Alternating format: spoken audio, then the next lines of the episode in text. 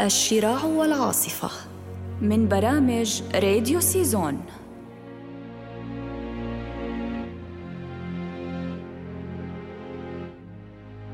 كافكا على الشاطئ هاروكي موراكامي.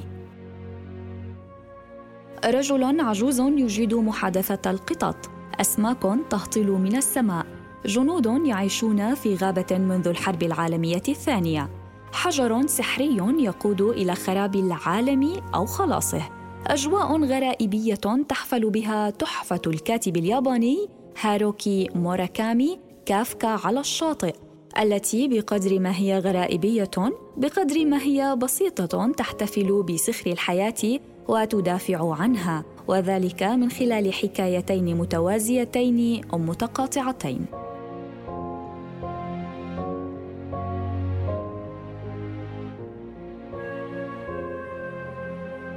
حكاية عجوز يبحث عن نصف ظله الضائع وفتى في الخامسة عشرة هارب من لعنة أبيه السوداء.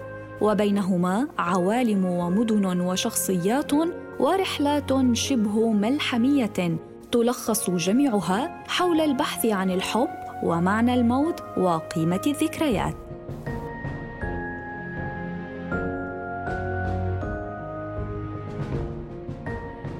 الشخصية الأولى هي البطل كافكا تامورا البالغ من العمر 15 عاماً والذي يعيش بشكل مستقل في سن مبكرة ينتقل من طوكيو حيث يعيش والده إلى تاكاماتسو بعدما عرف أن والدته وأخته تعيشان هناك بعد انفصال والديه. يلتقي بالعديد من الأشخاص الذين يمثلون عاملا مهما في رحلته للعثور على معنى الحياة الذي يبحث عنه ويمثلهم مبنى يريد افتتاحه.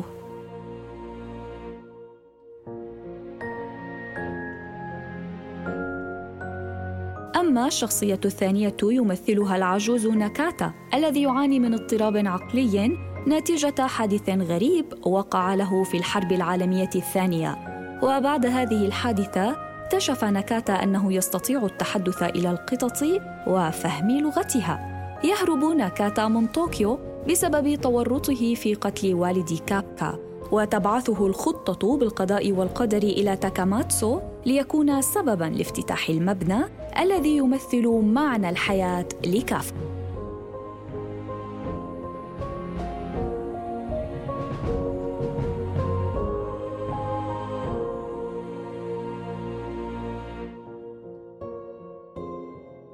يلجأ بطل الرواية لاحقا إلى مكتبة راقية خاصة حيث يقضي أيامه عاكفا على قراءة كتب قديمة ومتاملا لوحة غريبة ومالك المكتبة الغامض. كما يكون صداقة مع المكتبي الذي يعرفه على الموسيقى الكلاسيكية مثل موسيقى شوبرت. وهذا الحس الموسيقي جعل من اعمال هاروكي جميعها أكثر هدوءا.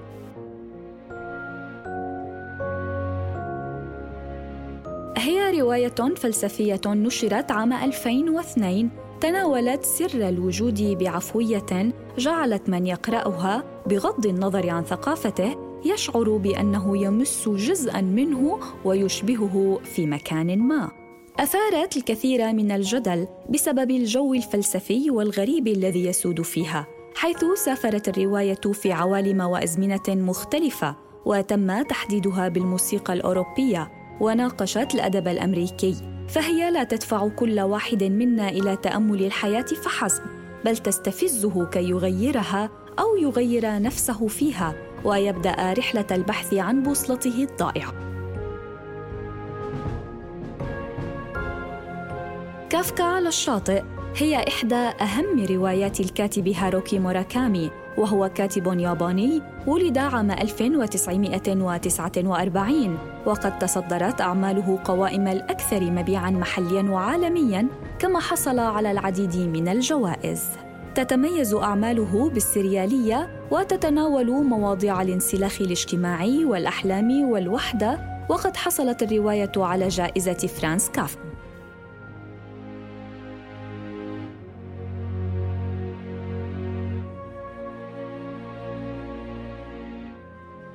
الاقتباس من الفصل الأول يقول: أحيانا يكون القدر كعاصفة صغيرة تواصل تغيير اتجاهاتها تغير اتجاهك لكنها تلاحقك فتحاول تغيير اتجاهك مرة أخرى وتفشل. إذ أنها لا تنفك تطاردك تارة تلو الأخرى.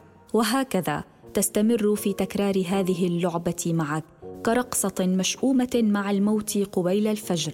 ولماذا؟ لأن هذه العاصفة ليست شيئا يعصف في مكان بعيد بل هي تمثلك شيء ما بداخلك.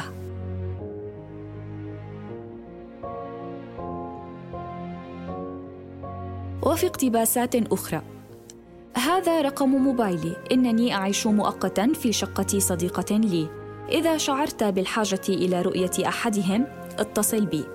يمكن أن نخرج معا ونتناول الطعام أو نفعل شيئا كهذا. لا تشعر بالخجل. حسنا. فحتى لقاءات الصدفة ما هي تتمة العبارة؟ هي نتائج الكارما. صح. صح. لكن ما معنى هذا؟ أن الأشياء التي تحدث لنا في حياتنا مكتوبة في حياتنا السابقة وأنه حتى في أصغر الأشياء لا وجود للصدفة.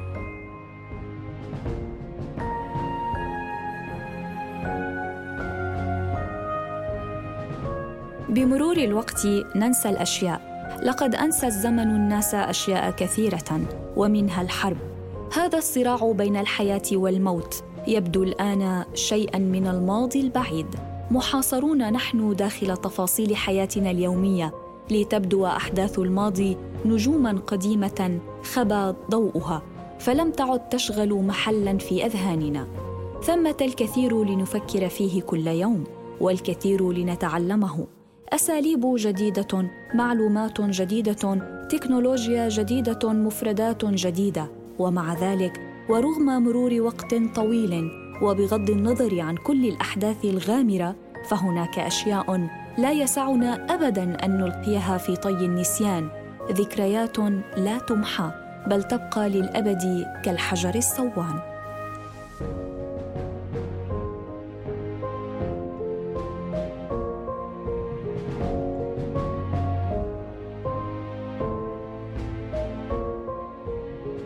القوة التي أبتغيها ليست تلك القوة التي تفرق بين الفوز والخسارة.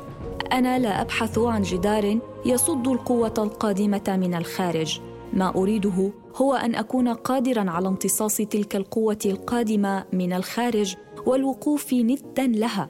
القوة على تحمل الأشياء بهدوء أشياء مثل الألم سوء الحظ الحزن الأخطاء سوء الفهم.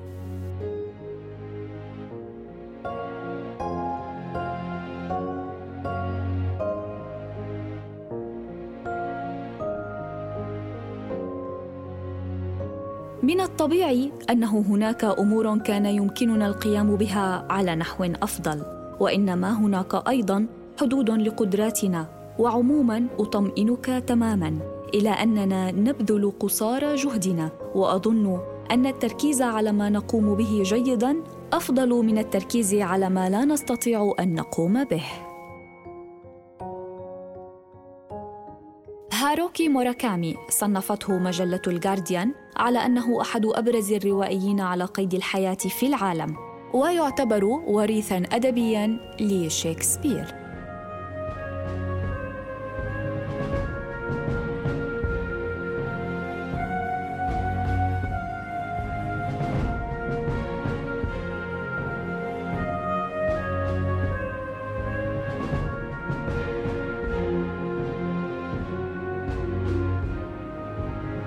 الشراع والعاصفة من برامج راديو سيزون.